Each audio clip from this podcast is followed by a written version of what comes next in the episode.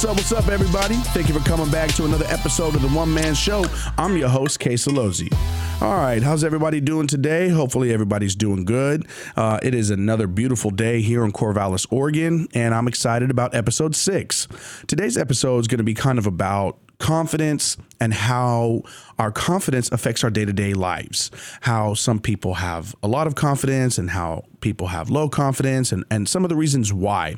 This isn't necessarily a diagnosis of people or anything like that, because as we know, humans are complex. And if you look back in the history of time, people have been studying math and science and chemistry and all those things for thousands of years. But really, we've only been studying social psychology or psychology of the mind and personalities for the past hundred years or so.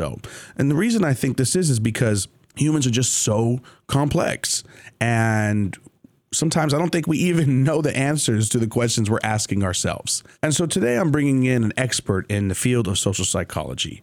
And this gentleman that I'm bringing in is a professor here at Oregon State University and is a professor of psychology. Back in 1988, he received his PhD at Harvard um, and been working here at Oregon State ever since. What's really interesting is the National Science Foundation back in 1992 only selected two psychological scientists in the entire nation to receive that year's prestigious Young Investigator Award.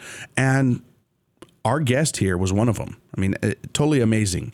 Also, in the late 90s, he spent a few years of his career at the University of Toledo. Um, he ran the PhD program there and served as a department chair. Then in, in 2003, he came back to Oregon State University, which we're glad to have him back, and was a department chair here and helped start the graduate program.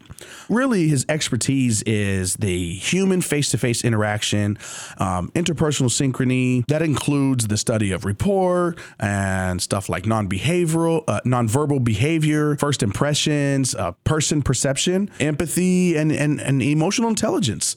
Um, these are awesome things that this gentleman is uh, an expert in because this is going to be some of the things that we are going to be diving deep into. Also, he has over 60 scientific publications, also co edited a book um, on the topic of interpersonal sensitivity.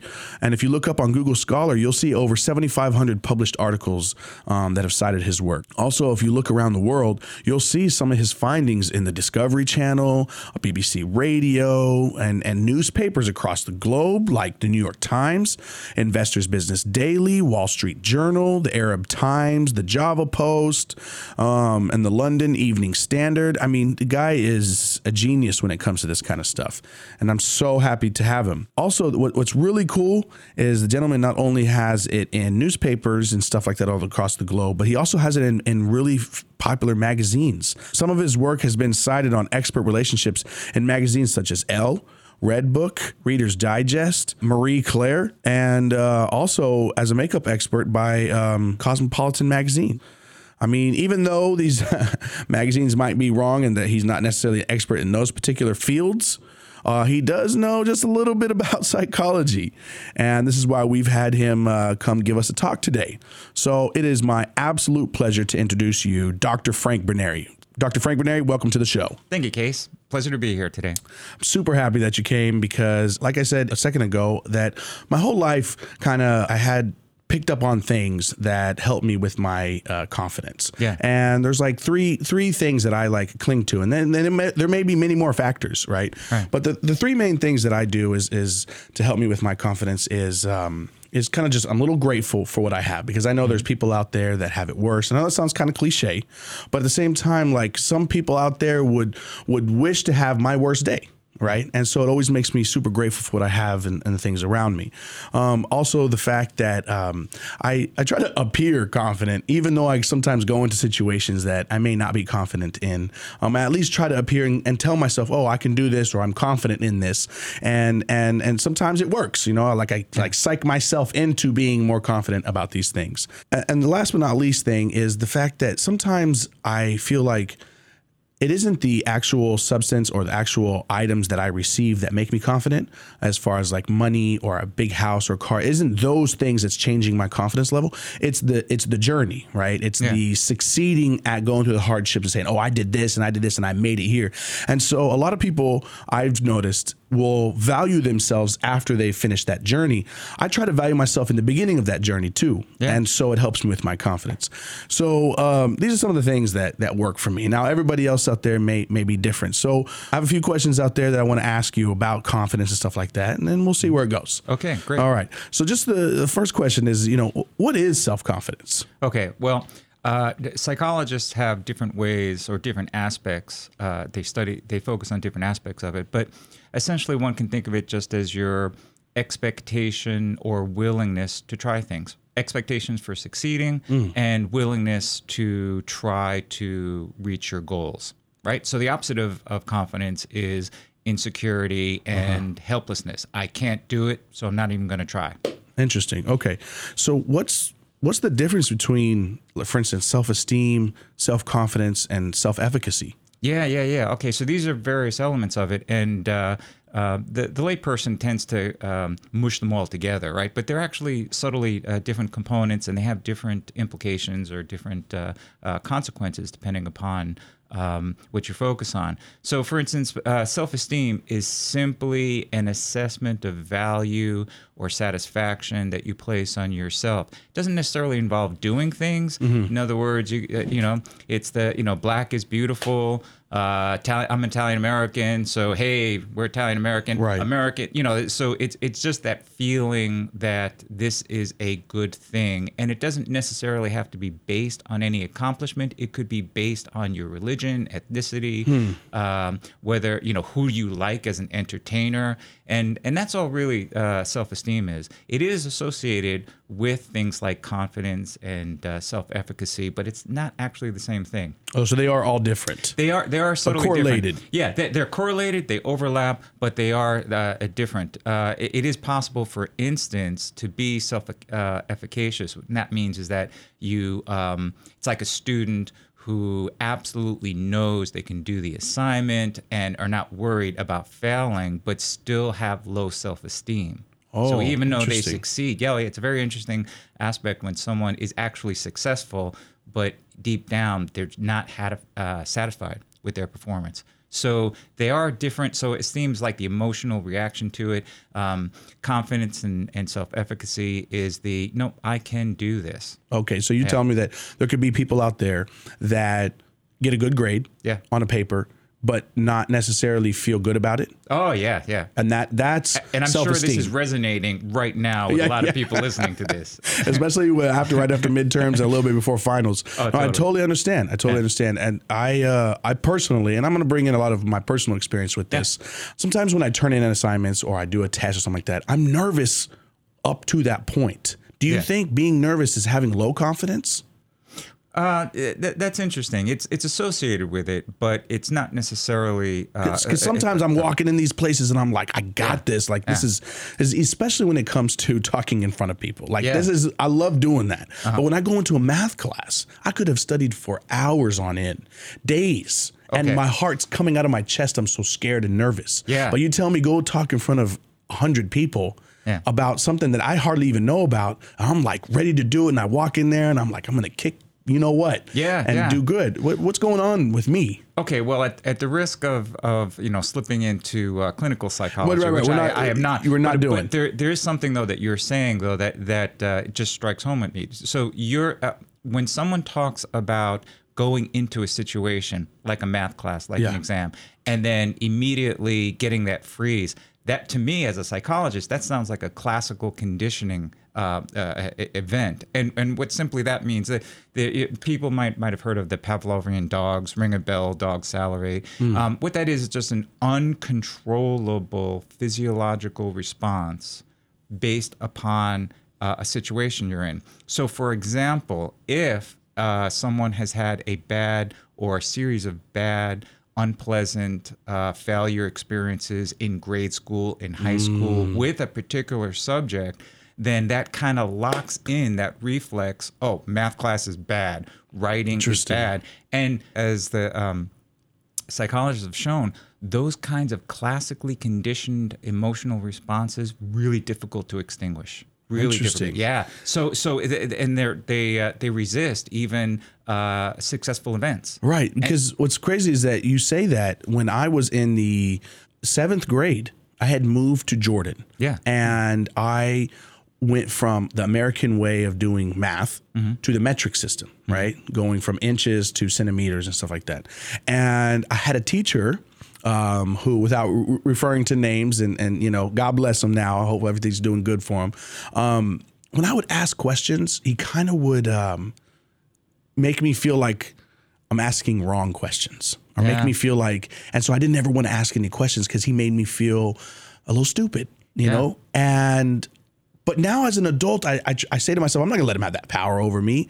But I still find myself in math classes freaking out. Yeah. And so I guess Yeah. I guess that's it's still you're saying so it still stems from something an event that happened to Yep. me in the past that wow that's that's super interesting. See, pe- people overestimate the extent to which their own rationality can rule their emotions, right? So you go, you you know, you, a person can say, "All right, I have no reason to be afraid of heights," and yet they get up on the bridge and they freak out. Mm-hmm. Yeah. Intellectually, they know, but that's just because we don't a- access, we don't have that that direct access and control of our emotions, and so it's particularly anxiety very difficult to logically uh, Overcome control. it. Yeah, yeah, yeah. And there you go. There's confidence, right? So if you're afraid, Yeah. even though you, if you tell yourself I have nothing to be afraid of, Right. you're not going to get rid of that. Yeah. Uh, so, so I'm sure when that happens to you, you probably power through it. Yeah. So does that happen on the other end of the spectrum? Do we build confidence as we go? Are people like just in, inherently born with good confidence and and and self belief, or is that something? So that that's a really interesting question. Yeah. And and psychologists are, don't know that. Although when you look at uh, infants, for instance, they Yeah. do very strongly in their. Uh, the, the, the technical term is is inhibition. Like some uh, some babies and toddlers are very safe, very secure. You know, they're tentative, and others are very open, extroverted. They, Right. they fall, it doesn't bother them. So that might be where it starts. But actually, I don't know if, if that if that translates to Ah. Okay. adulthood. I see. My question is: is can confidence be built Oh, absolutely. And- yeah, yeah, yeah, absolutely. And and and I think or diminished? Uh, yes, both ways. And I don't think people, uh, particularly um, teachers, grade school teachers, high school teachers, middle school teachers, I don't think they, they really understand uh, the best way to provide confidence. So, Hmm. in other words, I think the, the most common mistake is just telling people, oh, you're going to do great. Oh, really? It's a mistake. That's a mistake because if I tell you, oh, you're going to do great in the math test, Yeah. you're like, yeah, no, that didn't help. right? right? So, Yeah. so, so the, the, but Especially coming out of it bad. Yeah. no, well, I, I mean, it's, that, it's that classical condition, right? Yeah. So, so, but, but that's how you're nice to pe- uh, to a person, right? Hmm. You, you, you want to love them and tell them, oh, that they're good. But confidence and self-efficacy actually comes on evidence, not not people telling you you're good, but it's evidence. So, Hmm. for instance, the way that you want to establish that is kind of, I think it was the the third, uh, your third principle, and that is um, don't focus on the end goal, focus on the journey. And I would interpret that as focusing on the sub goals. Oh, okay. So I was having a conversation with a student just the other day, and uh, she was, you know, she was expressing her concern over the procrastination. Right? It, that's a universal. Uh, it, universities, Hmm. where you're from, yeah. yeah, yeah, it's a killer, right? and so, you know, and, and she was focusing on the on the uh, the term paper, the final project, and I said, hey. You know, start with right now. All right, just go to the library, make Hmm. a make a to do list, ten item to do list, and the first item should be go to the library, sit down, and make a to do list. all right? Interesting. And then you get check check that off, and and that's a success. That's why a lot of people have those to do lists because they want to build that efficacy. so this is my second bout at university. Yeah. Okay. And because of such a huge, I guess, failure that I had endured, now my second round, actually, it's like I'm on the opposite end of the spectrum. I'm doing great. I, I've never had such good grades. Do you think failure sometimes can lead to confidence and or is it you say, oh, I don't want to go down that path again. Here, here I am working twice as hard to do something. Okay, so it depends upon how a person interprets the past failure. So ah. one interpretation is global. You know, it's like I suck, I can't do anything, mm-hmm. done, and then you're never going to come back. However, um, if you make the the explanation, if you think back your past failures and you and you realize, you know, there was a specific reason that I failed, and mm. now that's no longer going to be a reason it's a game changer. It's this is what I'm so happy that you're on here because you are just like almost reading my mind because that's exactly what I, I reflected right before I started uh, here at Oregon State. I reflected on what what was the things that was preventing me from from succeeding at University of North Texas, and it, and I, I it came down to three things. It was a bunch of stuff, but it really came down to three things. One, I wasn't doing what I wanted to do. Yeah. Right. Like I was doing something for money and my heart wasn't in it. Okay. And I realized that. Second, I really was intimidated by how much work was required Yeah. to, to do. And and third, I'm not p- partaking in extracurricular activities right now. Yeah. And what I mean by that is like I'm not going to parties. And and back then it was like an experimental stage. Like everything was an experiment. Like I wanted to try things and stuff like that, especially coming from another country. Yeah. And then I see, oh, it's America, and you can do whatever you want here, right? And over there, you know, there was a lot of uh, social and cultural uh, boundaries that you couldn't cross, and and and it wasn't necessarily you'd get in trouble with like the law. It was more of like a social environment. You know, you you get in trouble amongst your family. When I mean family, I mean extended family, and the whole tribe knows what happened or what you've done, and you could you could be one of those people that is ousted. You know, like you're not allowed to come to social events and stuff like that. And uh, and so I don't do that. Like I'm not looking for relationships. I'm married now. I'm not partaking in any curricular extracurricular activities, and I kind of know what I'm wanting to wanting to do, and I have a heart for it. And so I guess what you're saying is is that it's reflection that helps me have more confidence coming into university this time. Yeah, and uh, uh, you know, forgive me if this sounds cliche, but you, you are now more mature. In other words, you are ready to engage in an educational experience that'll shape your career.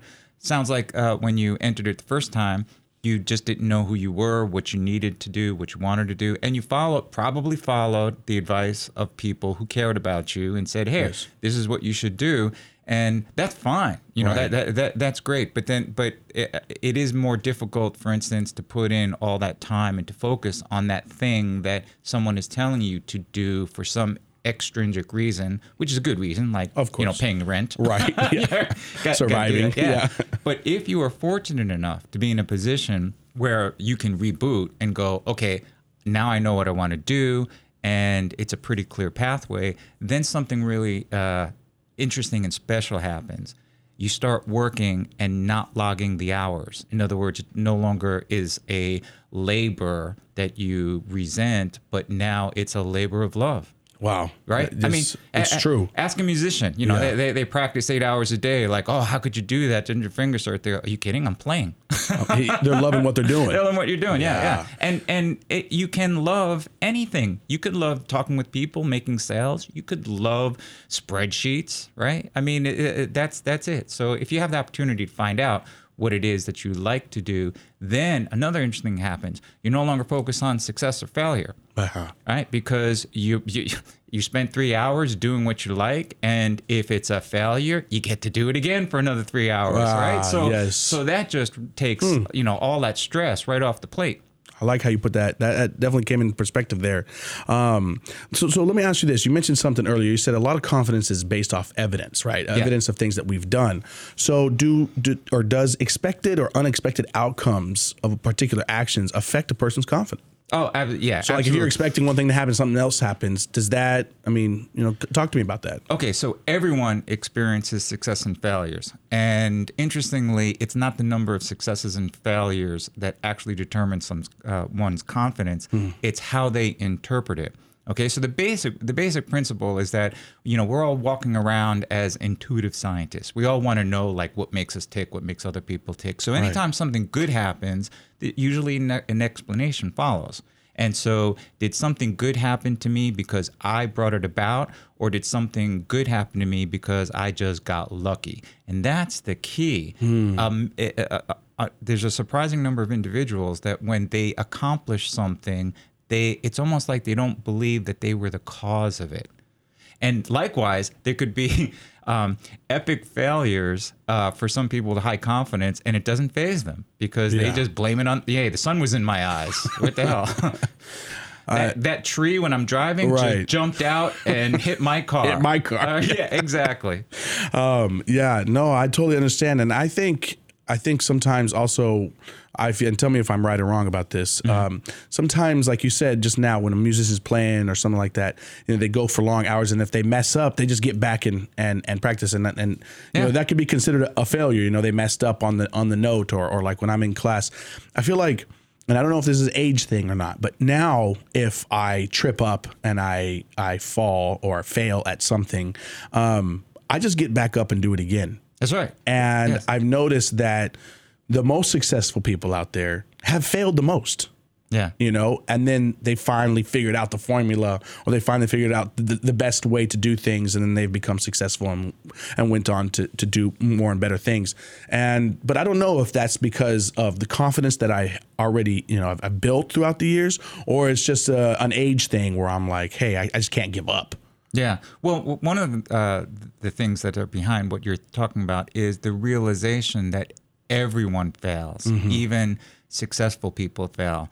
I mean, and so the number of times that you fail to achieve a goal or you fail to pull off a, a move or, or, or get something, that is almost irrelevant to you know how good you are, mm-hmm. right? So the the the, the key Yeah, factor the key factor in how and, and and how expertise comes about or if you become good turns out not to be successes or failures but persistence hmm. right? If it, here's the rule the longer you do something the better you're going to get doesn't matter how many times you fail you're going to get better Practice So, makes perfect. Practice makes perfect. Yeah, I got a, I got a little uh, story that that that sort of um, can can illustrate how uh, uh, impactful just that little notion of confidence and persistence and and self efficacy uh, can be. Back at the University of Toledo, my office was on the fifth floor. Uh, there weren't any uh, the elevators nearby, and and um, the there was a, uh stairwell that was uh, right next to my office door, and it was it had like one of those fire doors, Okay. right? So it was it was a heavy door, and the knob uh, was uh, a little bit loose. Anyway, the the door was closed. And uh, what would happen is if it, some students or some people thought that the door was locked because it wasn't was one of these heavy doors, and the other way down was it was a huge ass building and it was it was like a five minute walk right to get to the other stairwell. So it would be inconvenience whenever someone tried the door and opened it and over the course of years i was just stunned at the variation of people's reactions to this door okay Interesting. so here's one, uh, you know, one approach, and it was really sad because I heard all this happening. So someone would be going down and late, and they jiggle the door, click, click, click, and then they'd real, and then they think, oh, it doesn't open, and they would, and they would curse, and, sh- and now I'm going to be late, and they would run, and they're, you know, that moment, that part of the day, ruined. Then you'd have these high confidence individuals. They hit the door, click, click, and they go, God damn, and they really hammer the door, and the door would open. Yeah. And now they're day, and now they, you know, I'm sure they're walking down the stairs going, "Yeah, gorilla, I opened that freaking door. I succeeded." I succeeded. Yeah. Yeah. And you can see how these these little tiny micro events throughout the day will build someone's confidence. Interesting. Yeah, and not that they're better than people. Right, they right, just right. tried. Makes them feel better about themselves, uh, and that they tried, like you said, and they go out their day doing other things, saying, Yep. "Hey, I've been having a great day so far. You I'm going to continue having a great day." And it's all a door, a door opening. And that's something. Yeah.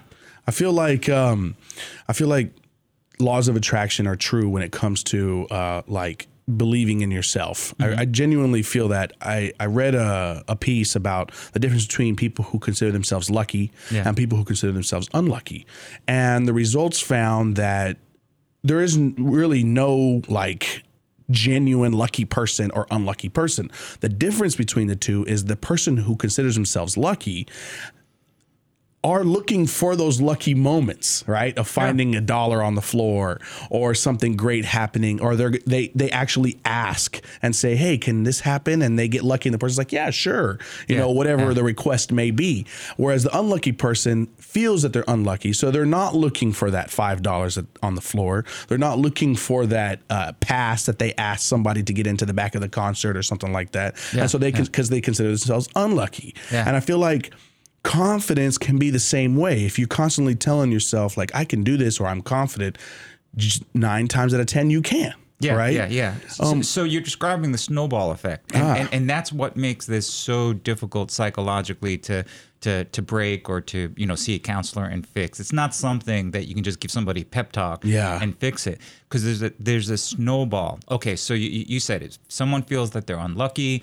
Um, they have no control over over their life, and things just bad happen if that was true, just hypothetically, if that was true, then why try anything? Okay, so then you just stay at home and you, you sleep Just lay all day bed, yeah. and nothing happens and you don't even have an opportunity to do good. Now, if you think you're lucky, even if you're delusional, right? Mm-hmm, right. Even if you you got no luck, but you think you're lucky, you're going to put yourself out there and because you think you're lucky, when something doesn't happen, you're not going to realize it's you're not going to think it's bad luck. Why? Cuz you're a lucky person. Oh. so then when it does hit, you go, "Yeah," and it perpetuates. Interesting. So so these are different, uh, totally different tracks, like life, um, life views, world views, and it's difficult to switch. And do you think these like views that people have, it's just something that we build throughout our lives? Yeah, yeah. or oh, is yeah, it oh, yeah. just like inherent? No, no, no. I, I, I'm sure that how you were raised plays a big part uh, of of the, these views.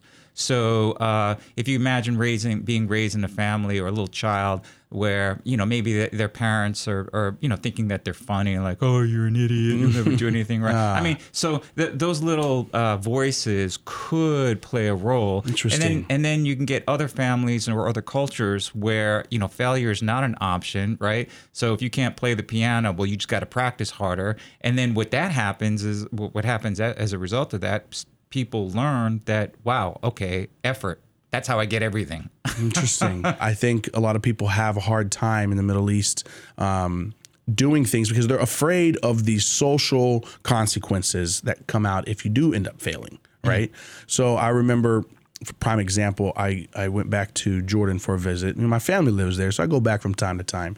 And I remember me and a friend, we started uh, the same uh, biology program uh, at the same time. It's just I went to the United States and he went to Russia to do it. Okay.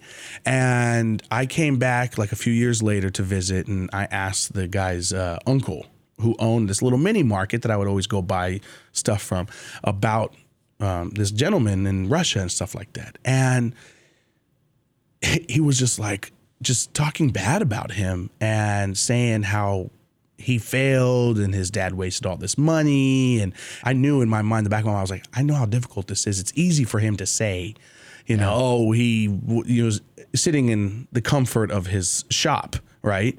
Whereas this this kid was going to another country in another language to a major university studying a really tough program. Yeah. and and it was like you know it, it made me realize that they have to be successful from the from the get right? There's no like struggle and they they don't feel like there's a lot of people like myself who gives in in the Middle East at least and sometimes here where they're given like that second chance right? Yeah, Uh, like if I had failed in university in Jordan and and not did what I was supposed to uh, it would be the talk of the town Oh, you should have seen, you know, Case, son of Khalid, what happened to him and this and that. And he was doing this and he was doing that. And even if I went back and got a PhD, Yeah. I, I still would have that black mark on my record. Well, social record, you know. And let me say, let me suggest something. Okay. Um, so I hear you, and and and I totally uh, believe you, but I actually wonder what the reality would be on on those situations. Um, and I'm not sure if we, all of us, if each of us, has a really good handle on the realities of those situations. And I say that as an instructor. Hmm. All right. Say that an instructor where an A student can come in and literally apologize to me for poorly performing when this student is is an A, and and uh, they're worried about my disapproval. So over the years, and you see that this happen a lot. And then likewise, there could be a, a person who's absolutely you know irresponsible, not conscientious, just awful, and they think they're totally cool. you know, so so there are individual differences in how we perceive how other people are are are judging us, right? And that is an impact. So if you feel that you are living in a judgmental culture, judgmental si- family, then the, the stakes are higher. Then of course you're going to be uh, a little more sensitive to the success failures. Interesting. You know, and th- this kind of leads up to my next question. Mm-hmm. So, um, a person's performance in something, Yeah. um, that that also kind of can increase and decrease uh, a person's self efficacy. So let's say somebody walks into something, does, does something for the first time, and they did good or bad. Can that increase and decrease their levels of of how they feel like the next time is what's going to happen the next time? Well, it, I guess it depends on on what how they are um, understanding the the task or their goal. Uh, and what I mean by that is if it's a one off, right? Like suppose you have to give a public speech, right? Uh-huh. And that's it. It's one off. You're either great or or not good. It's done. You're not going to do it again. Um, that's different from if you're going into the business, oh, right? Okay. And then and then you you over time you don't care about the individual success or failure. You just care about developing yourself, right, and getting better. So you know, hey, think baseball, right? Uh, the the in baseball when a batter comes up the uh, they're going to lose. They're going to fail most of the time. Right. right. The batting average is what 250, yeah. 300 at best, yeah. and that means seven times out of ten you fail, you loser. Yeah. Right. But and they're no, getting paid millions if they have that betting batting exactly, average. Yeah. Right. Who else gets all that money for losing seventy percent of the time? right. So right. so and that's the frame, hmm. and they're like, yeah, but that you, you know I want to get to three ten and you know that's the difference. It's the, you know from from 300 to 310. So th- that's that's what does it. However, um, individuals who lack confidence, like you said, they they tend to catastrophize mm. these things. They focus. So whatever it is, it just is evidence to them that confirms they are in a sense a loser. They can't do anything. So that that's the key to try to break that global interpretation that this one event is that informative it's interesting to think about. I remember one time in a chemistry class, I had a, a, friend who was genius when it came to chemistry. I mean, he if it wasn't for him, I probably would have struggled a lot more than I already did in that class. And so one day we were sitting in uh, at his apartment, and he was talking to me about um, uh, this this uh, partner that he wanted to to talk to. Um, it was she was just a friend, you know, and and he wanted to kind of take those next steps. And so I was like, oh yeah, do this and do that, and say this and say that. And he's like. He's like, well, and he was like giving me all these excuses. I'm like, man, come on, it's just easy, just go. And he's like, wait a second, case. And this is when I begin to realize not everybody has confidence in everything. Yeah. Right. He's like, you see how easy it is for me in chemistry and how hard it is for you in chemistry. He's like, well, reverse that when it comes to like speaking to, you know, the opposite sex for me. Yeah. You know, and it like dawned on me. I was like, oh, okay, I can't just expect him to be able to go and say, and even even if I gave him advice on how to to to say things, it may not, you know, um, he may not think that those are the right ways, or at least have the confidence and yeah. that those those keys are going to work for him, yeah. right? Yeah. And so I want, I want to ask you something yeah, though, go ahead. Uh, uh, about this uh, this guy. It sounds like just from what you're saying that he already made up his mind mm. as to whether he was a kind of person who could pull that off or not. So even if you helped him in the in in a specific instance and it was a successful one, he'd probably attribute it to you. Interesting. Right. So so yeah, no, that was case, man. He helped me out on this one, but no, nah, I'm not doing it again. And you see how a success may not be interpreted that way and may not even help your confidence. Let me ask you something. Are yeah. are confidence like universal as far as like male and female?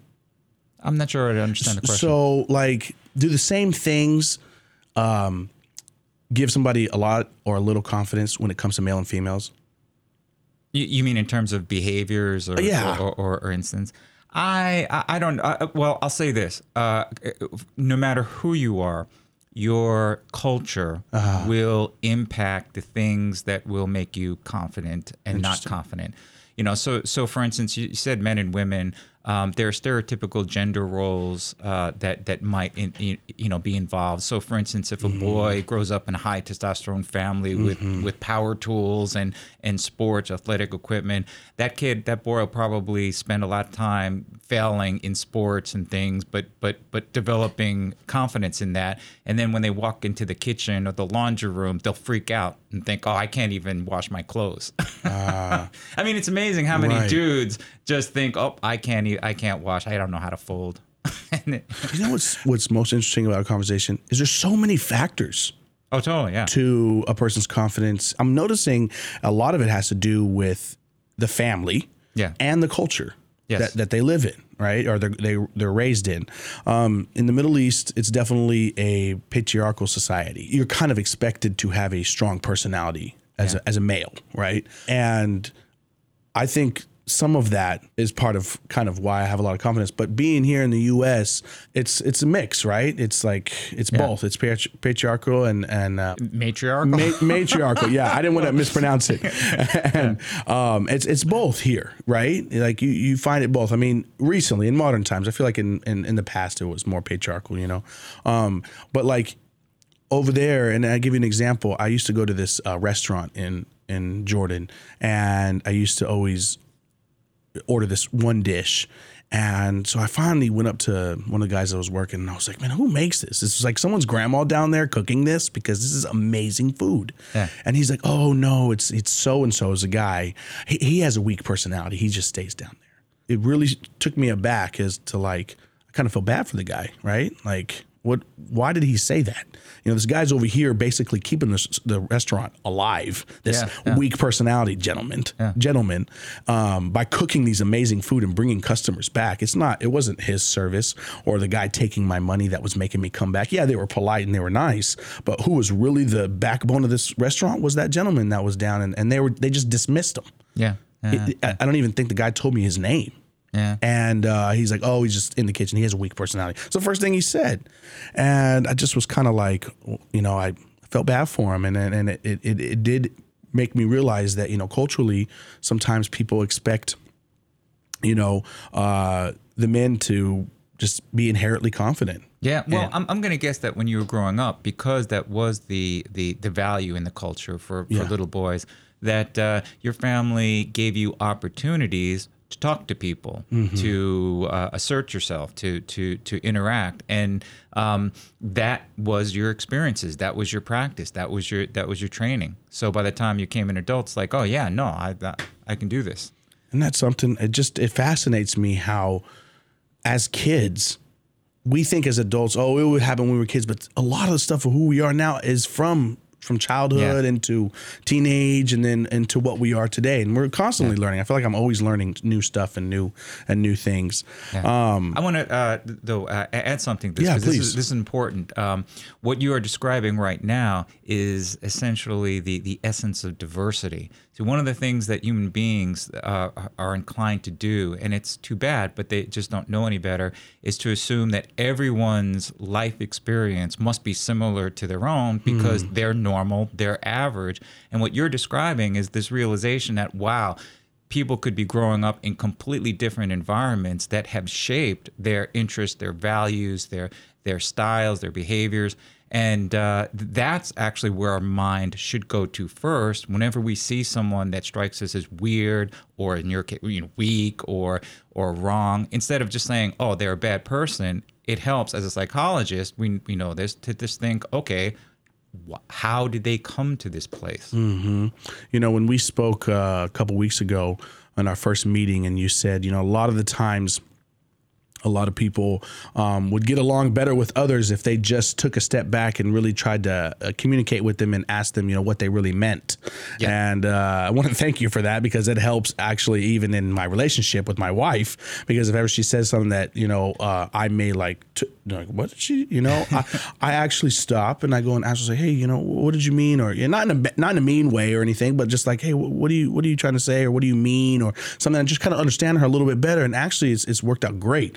Um, uh, yeah, so thank you for that. I, I- seriously, you know, it's it's interesting to find out stuff about how we work, you Yeah. know, ourselves because you know, like you said, we think that we know how we work, right? Yeah. but we really don't. Yeah, so we know ourselves the best. yeah. And and even I'll say that we probably don't know ourselves all that well. But but but out of all the humanity, we know ourselves the best. And we kind of assume, and it makes sense that you know that hey, everyone must you know see the sun the same way, Mm-hmm. or or or like the taste of broccoli, right? But that's sarcasm, you know. Right. but but isn't it interesting how even if you're out eating with someone, Yeah. someone you know would like, oh, try this dish, and someone doesn't, and they refuse to accept it. Like, how could you not like this? Right. This is awesome. And then when you think, reflect back, I'm like, wow, why should we think that someone should like the things that we do? That's that's crazy. you're so right. I, I, I have I don't like pasta, and my wife loves pasta, and she always asks me all the time how I cannot like pasta. I'm just like I don't know. Like my starch of choice is rice. You know, I'd rather substitute pasta for rice on any dish. There- there and sometimes she'll be like. You just can't eat that with rice. You know? I'm like, well, I'm making it a first. Yeah, watch me. that's why I'm doing it. And uh, so that's interesting. That's you know I I love learning these things because it helps me with myself and helps me with uh, learn about others. I've, all the books that I've ever read are always been about self help and stuff like that and how to. Uh, I'm sure you know the book How to Win Friends and Influence People. Yeah, yeah. yeah. That's that was my brother gave me that. God bless him, and and it was pretty amazing. Um, okay, so next question: Can can someone fake being confident? Oh yeah, yeah. Well, I don't want to say it's easy, but faking confidence is just acting. Okay, so so you know, can people act? Well, some people are better actors than others, right? So so there's that uh, that qualifier there. But uh, if you just uh, so even if you don't believe that you're going to succeed, you can act and play the part of a uh, suc successful individual or successful person. And if you do that, what happens is most likely you will persist in the you know when when things get tough you'll persist because you're acting as if this is going to happen and part and interestingly that increases your chance of success. So even if you're not naturally confident it is true that if you act as if you're confident then over time you'll probably succeed more and So the term uh, "fake it till you make it" Fake it is you uh, make it. Yeah, yeah, pretty no, I would, good. yeah. Might, what's the harm in trying? I, I agree. and that's one of my principles is that sometimes people tell me, oh, you were up there talking and you didn't even seem nervous. And and in my mind, I'm like, if only you knew. Yeah, You know, because sometimes I do get nervous up in, in, and when I talk in front of groups of people, even though I love to do it. Yeah. You know, I love, and sometimes even when I go watch other people speak, I feel like I should be up there with them. Yeah, And I'm like, yeah. I, and I say to myself, Case, calm down. You don't even hardly know even close to what this person knows. Why would you be up there talking? And, and just, but there's like a side of me that just wants to go up on stage and be like, yeah, and so uh, just start talking. And and what you're saying though is is your attitude, at least in that context Yeah. of uh, failure. Like what happens when you failure, when you when uh, fail, you can just uh, end the event right there and just go away and, and go to bed, or you can change it right and then change and what i mean by that is is react to it and then go forward uh, building off of the off of the error uh, a colleague of mine Okay. uh, john edwards he's a he's another social psychologist Here on and campus? here on campus. Very yeah, nice. um, he's a he's a bass player, right? And and he plays in in uh, local bands, and he, he loves jazz. And he's uh, he's been known to say, right, that in jazz there's no such thing as a bad note or an hmm. incorrect note, right? So when you're in, improvisational, the note itself is never bad. It's the note you play after it that makes it, that saves it. Interesting. Right? So same thing with failure. So there's so that there's no failure. It's what happens immediately after the failure. How you react to How it. How you react to it. Exactly. Exactly. And I'll tell you, as a scientist, right? We as scientists, we rarely learn anything when we're right. We Hmm. learn from our mistakes.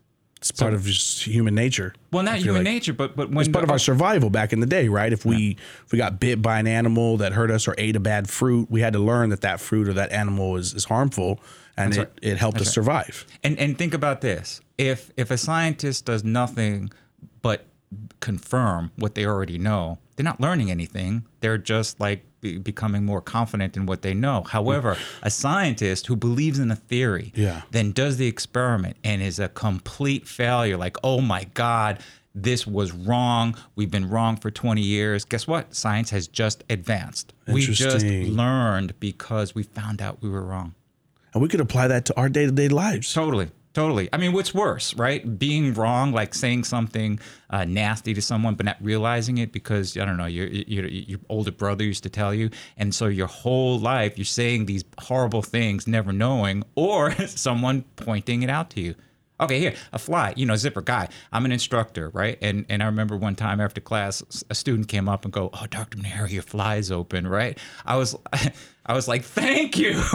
okay. yes, I'm an idiot, but oh my God, I'm going to a faculty meeting. Yeah. And if this thing was open, yeah. oh, so thank yeah. you so much for telling me, you know, oh, I, my fly was open. I have an example too where I realized that when things necessarily work for me, don't necessarily work for others. Yeah. yeah. Um, and my wife, she, so I speak Arabic, right? And I tried to teach her Arabic uh, words and terminology and stuff like that.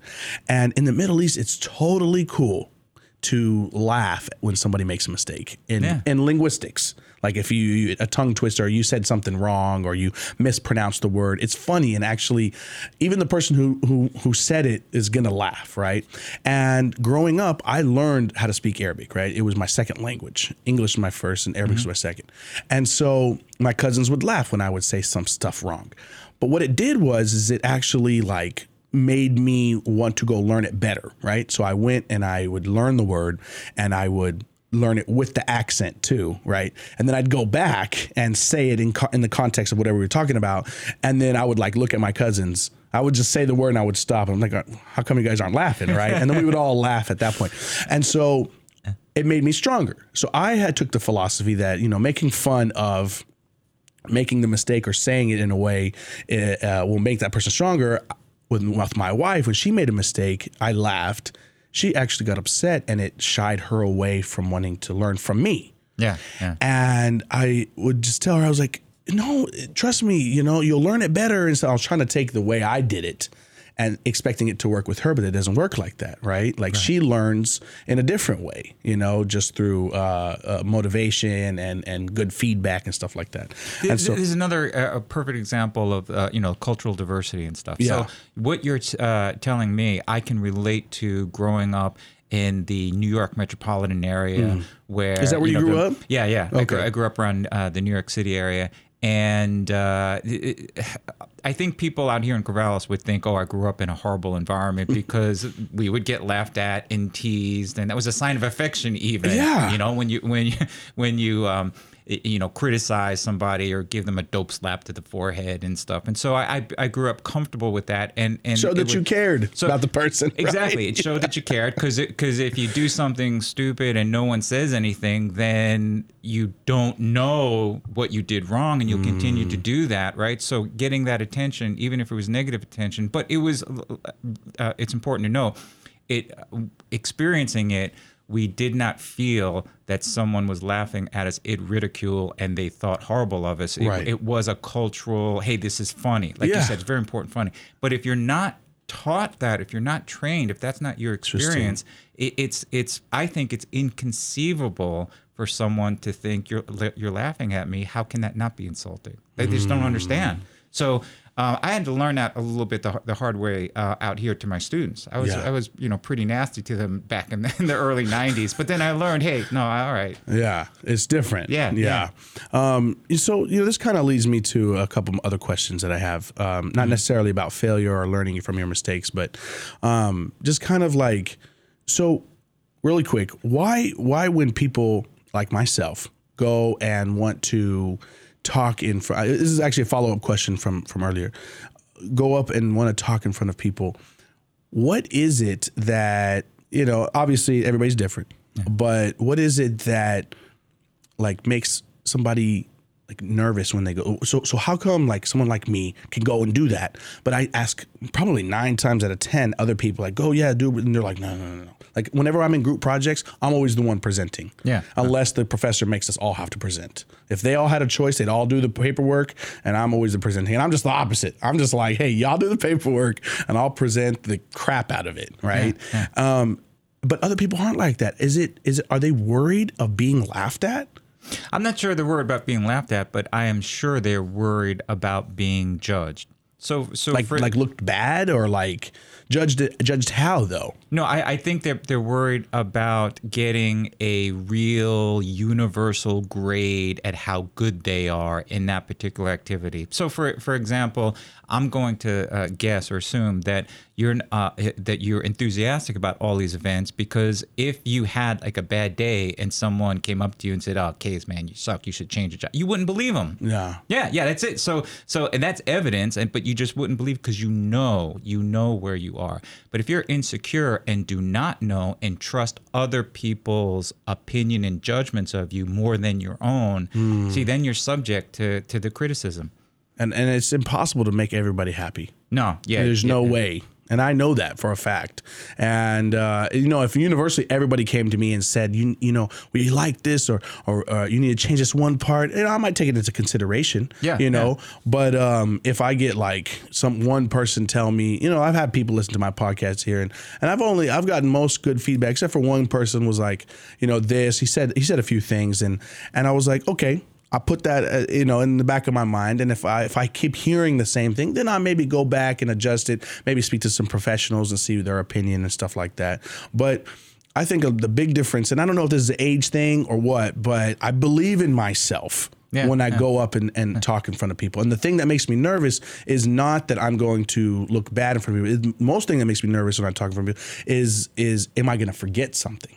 Yeah. am I going to not provide the best uh, quality information to to the people? Yeah, you know yeah, that yeah. I'm talking to. Yeah. Um, not like what are they going to say about me? Because I gar- I feel like, especially when I'm up there, nine times out of ten, I'll probably do as good of a job or better than anybody who's listening. Bingo. right? Bingo. See what you just just said? Yeah, I'm not perfect. I'm gonna, you know, th- I may make, make mistakes, but I can do it better than Or as good people. as, you know, I'm Or not saying good I'm better than anybody. There might be somebody as good as me, but I could do it as good or better unless somebody has more knowledge, right? And then I will respect the fact if somebody has more knowledge, like yourself. Like I couldn't come and say the things that you could say uh, uh, about social psychology and stuff Yeah. like that. And I'll, you know, I'll go out on a limb and say, out of the thirty thousand people on this campus, you're better than most at doing what you're doing right Well, I now. appreciate that, man. Thank you. I really do appreciate that. It means a lot from a social psychologist. it means I'm doing it right.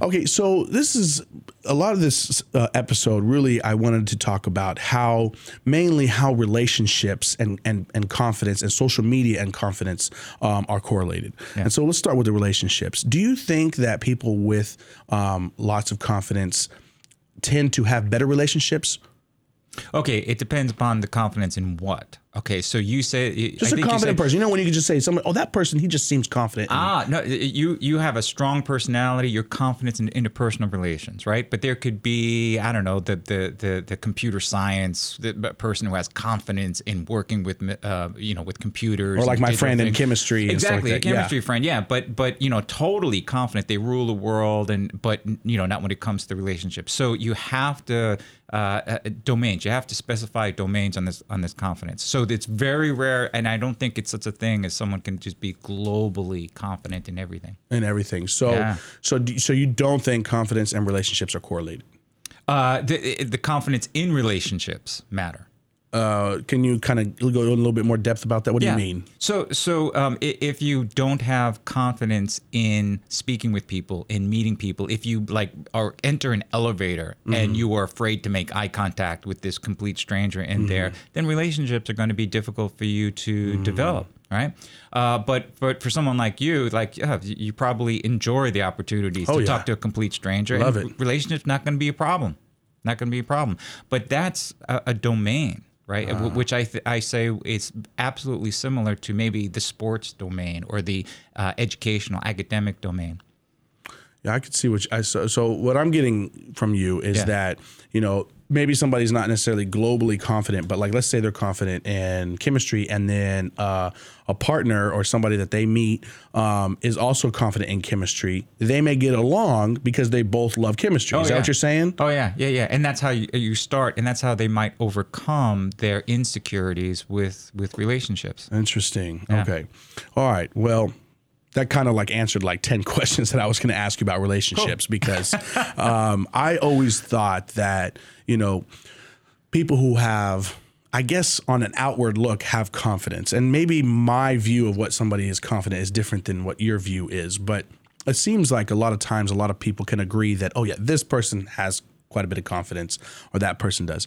And and I was just curious as if it like helped them you know obtain relationships um, and and maintain long term relationships you know Yeah. so so it's it so I would say it's that, different. Yeah, I would say that when when you think of confidence, you're actually thinking of a domain, a confidence in a certain domain. And that's the interpersonal domain. And and but that's arguably right the most important domain you have. Yeah, but but What I mean, you know, what determines a person's life? Well, social interactions. That's pretty much the largest part, Yeah. right? So it makes sense that that you would uh, you know think of confidence in, in that way. I'm just pointing out that wow, no, you could be totally uh, confident in your, a professional domain or in an academic domain, and and be totally insecure around people. interesting Yeah. Um, all right. So so let's talk about social media a little bit. I feel like the other day I have a little cousin who uh, we were talking and and he was showing me some. Uh, he's he was on the football team, so he was showing me some pictures of of him at on his Instagram. Yeah. And uh, he was like, "Hey, look at all these followers that I have," and I was like. I get it, you know, followers. Everybody wants to have followers and stuff like that. But I was like, I just, just, I just had a question. I was like, I was like, is that a thing in your high school now? Like, is that big? He's like, oh man, if you got like two, 2,500 followers, or like you're the man or the woman, you know? And I was like, really? And I was like, you know, but I was like, a lot of these people that are following you don't necessarily know you. They just Yeah. know you of what your, uh, what you post on your Instagram, you know? Um, do you still think that's pretty cool? He's like, oh yeah, yeah, and he was like all about it, and and so I kind of asked him a question. I was like, you know, the likes, and I know they're taking out a lot of these like buttons on these social platforms and stuff, but we still have some. And I was like, is that you know, is that a thing? He's like, oh man, he's like, if you got the whole school liking what you got, he's like, you're in. And so tell me, how does social media impact people when when a lot of these people hardly know the individual? Okay, so I'm not trying to sound like I'm older or anything like that. I don't I don't get it. I love them too, but I don't understand why I like them. All right. So uh, the the fact is, we psychologists do not yet know the ramifications of social media. It is brand new. Right. Uh, we human beings. Not even 12 years old, Right. 14 years old. And, and think about this, right? Human beings have, have evolved for hundred thousand years to with one media, face-to-face interaction. So as soon as we went digital, as soon as we, uh, you know, started uh, uh, like on the the just uh, well, social media and, and all that, uh, that we're an unknown. And and the important point that I'd like to make is that our brains naturally are not equipped for that. So so and what I mean by that is is if you think about like the human perceptual system, okay, the, we see things the way we do because we live in a three dimensional world. Now, as soon as we invented paper and started to make art, then you get all these optical illusions. You ever see the, those you know optical illusions where maybe two lines don't look parallel and all that stuff? Or Yeah. like it's the same color, That's right. and- but they look different colors and stuff. Yeah. That exists because technology, right, our, our civilization has advanced be- before our brain could evolve for it, right? Interesting. So we live in a three-dimensional world, and then we can have all these funny optical illusions, and heck, media is all, all, all full of that. So the same thing is happening now with social interactions and in our relationships. Uh, now people have relationships through media that that human beings just were not evolved to uh, uh, or equipped to deal with. So we don't know what the implications are, and one of them could be things like uh, uh, a rise in social anxiety and social insecurity. Um, well, think about it. Um, everything that's on media or most things on media that someone posts is edited, right? Which means that what you see is kind of like reality TV, right? Right. Most of life is on the editing room floor, and what you see is carefully crafted and might be a little, little like better, a little more polished. Interesting. So now they're kind of making you see what they want you to see. Yes, and that's your uh, that's our comparison. That's our comparison. So we are comparing ourselves now to a uh, type of perfection that never existed before in humanity. Think about Women's Magazine, right? That that's the the the the um, the uh, the rap on them is that nothing is real, and yet and yet people who read those compare their own bodies to these bodies that they see. A lot of them are photoshopped in these magazines. Well, that's the, that's what's happening with uh, with all posts. Yeah. Right. And I mean that in terms of editing. You're carefully. It's scripted. And just think of the beating. That that I mean, how could you not look at all this perfect these these wonderful lives and interesting experiences and not help but think, gosh, I'm not that good. You know, you say that and it, it, it resonates with me because I have somebody that I know on uh, on Facebook that their real life is in complete shammers, man. Like I mean, it is just I know them in real life, and and it just it's and so but I see them post on Facebook all the time, and it's it's like a weird reality TV show type of deal that I have. Like I read like it's uh, their their um, their drama that they have going on social media, and it's like, oh man, look at this post, and and it's like super long, but I'll read the whole thing, knowing that they're like um, they're they're being fake, Yeah. you know, and it's like wow, like it really it really shows you that they want you to see what they want you to see and and um, with with makeup and photoshop and, and all that kind of stuff it, it comes out like they're having a great life they look like i mean other than the the dramatic posts you know um but like on the other on the other social platforms like snapchat and instagram where you don't write as much it's more picture based and stuff you if if i didn't know that person i'd be Yeah. like they're having the time of their life Yeah. Yeah. but because I know them and I know the people that are around them and, and, and they tell me and stuff, they're it's like a polar opposite. Yeah, yeah. You know? Well, uh, and also it takes an awful lot of effort. You have to you have to spend a lot of time throughout the day managing your the, this public appearance. Yeah. Right. And so that that's a burden. And to the extent to which you know you fall back at night and and start realizing the difference between your public image and your private image, I I think you're going to take a hit. But like I said, we don't really know yet. But I Still don't in the works. yeah, I don't. I don't think it's going to turn out well. I think we're going to find out. You know, it's like, hey, we when we invented the car, great. We don't have to walk anywhere, and then everybody got fat and and started dying of Mm-hmm. heart attacks. And I think something kind of similar is going to happen, with our yeah with our We're emotions. using the tool a little bit wrong. yeah, we'll, we'll figure it out eventually. right. But I don't think th th this generation is. I think they're going to be experiencing. Well, we already know that there's a rise in, in anxiety and a, and a decline in empathy, and I, I think it's kind of related to. I try to be understanding when people say that they have anxiety, but it's hard for me to understand because I don't have that social anxiety. Hmm. And then on top of that, I work in the public, so any any social anxiety that I even like minuscule that I had in the in the past is totally gone now because I work in the public and I'm used to dealing with strangers for eight hours in a day, Yeah. every day for the past eight years. Right. And now I'm here in college and stuff like that. And so, um, so I try to be understanding, but it's hard for me to be understanding because I just don't, I can't, under, I can't relate. Right. And that's the, that's the hardest part. And so I just basically, when someone says I have anxiety, so I just, I, I listen. I'm just like, okay, no problem. Yeah, And- well, and know- or if like they don't want to give a speech, like the group people don't want to give a speech, I'm already like cool anyway. Like I'll do I'll do all the talking for you guys, you know. Um, but but that's that's super interesting because I I I even like it. Like the other day, I wrote a comment Mm-hmm. on Facebook like a couple years back, and within like a month, I got almost 1,200 likes on it and reactions. Right, Yeah, yeah. you know the smiley face and all that stuff, and and um, and and I found myself every so often going back and looking how how much it jumped. And I go to my wife like, look, it's at it's at six hundred now, and I'd go back and tell my friends, oh, it's at eight hundred. I'd screenshot it and send it, and and I stopped one day and said like. I don't understand why I'm so fascinated with this though. Is it is it is it the fact that people can relate to what I said that makes me happy or is it that I just said something really cool and people are liking it? Like I didn't I couldn't figure out why I was enjoying this. Even just the other day I updated my profile picture uh a picture of me and my wife and kids, you know, a nice photo. And uh I got probably the most likes I've ever gotten on on uh like on a picture, you know. Forget about a comment or stuff, but just on a picture.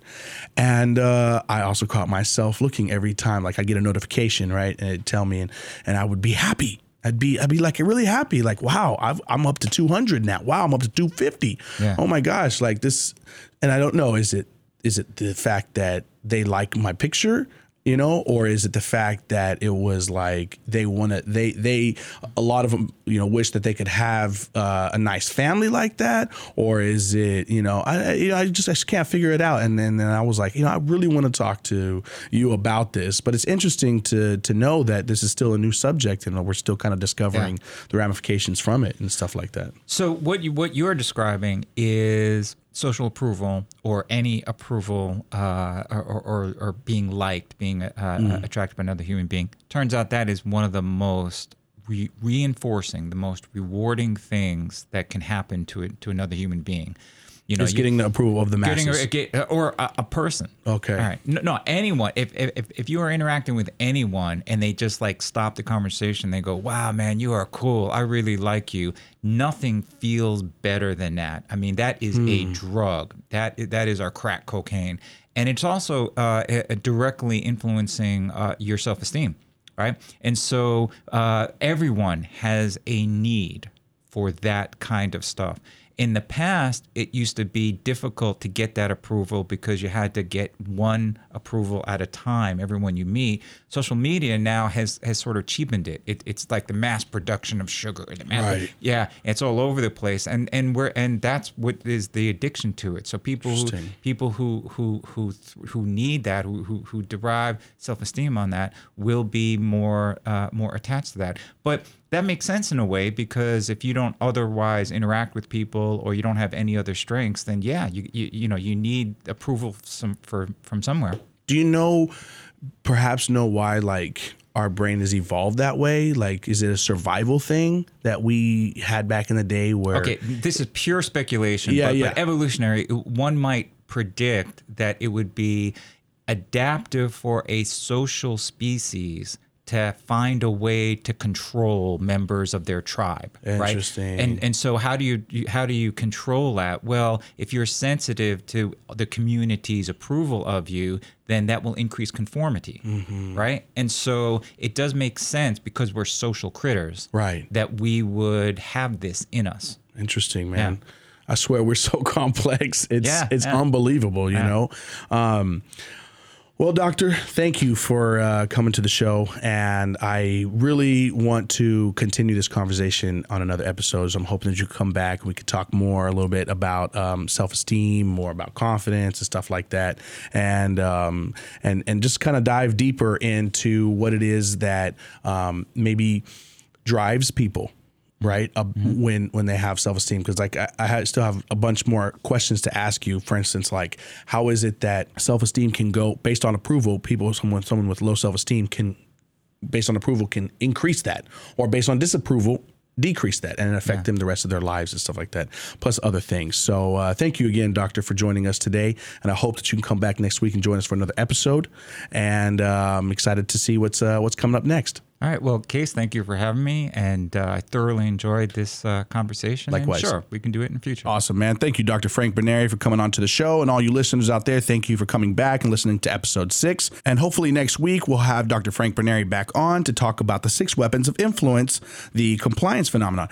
And let me tell you, it's super, super awesome. I'm excited to talk about it. And I hope you guys do have a good weekend. As always, keep believing in yourself, and I'll see you next week.